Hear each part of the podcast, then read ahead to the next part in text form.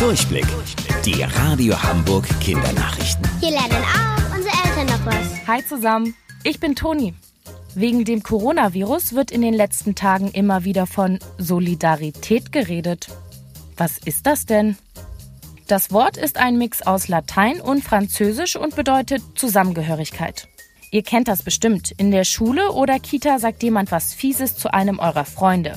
Ihr haltet dann zu ihm und sagt der anderen Person, wie blöd ihr das findet. Das, was ihr da macht, nennt sich Solidarität. Ihr helft also. Und genau dieses Verhalten ist gerade sehr wichtig.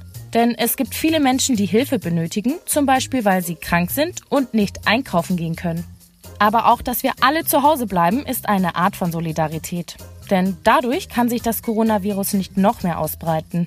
Also bedeutet das, dass wir nicht nur daran denken, dass es uns gut geht, sondern allen.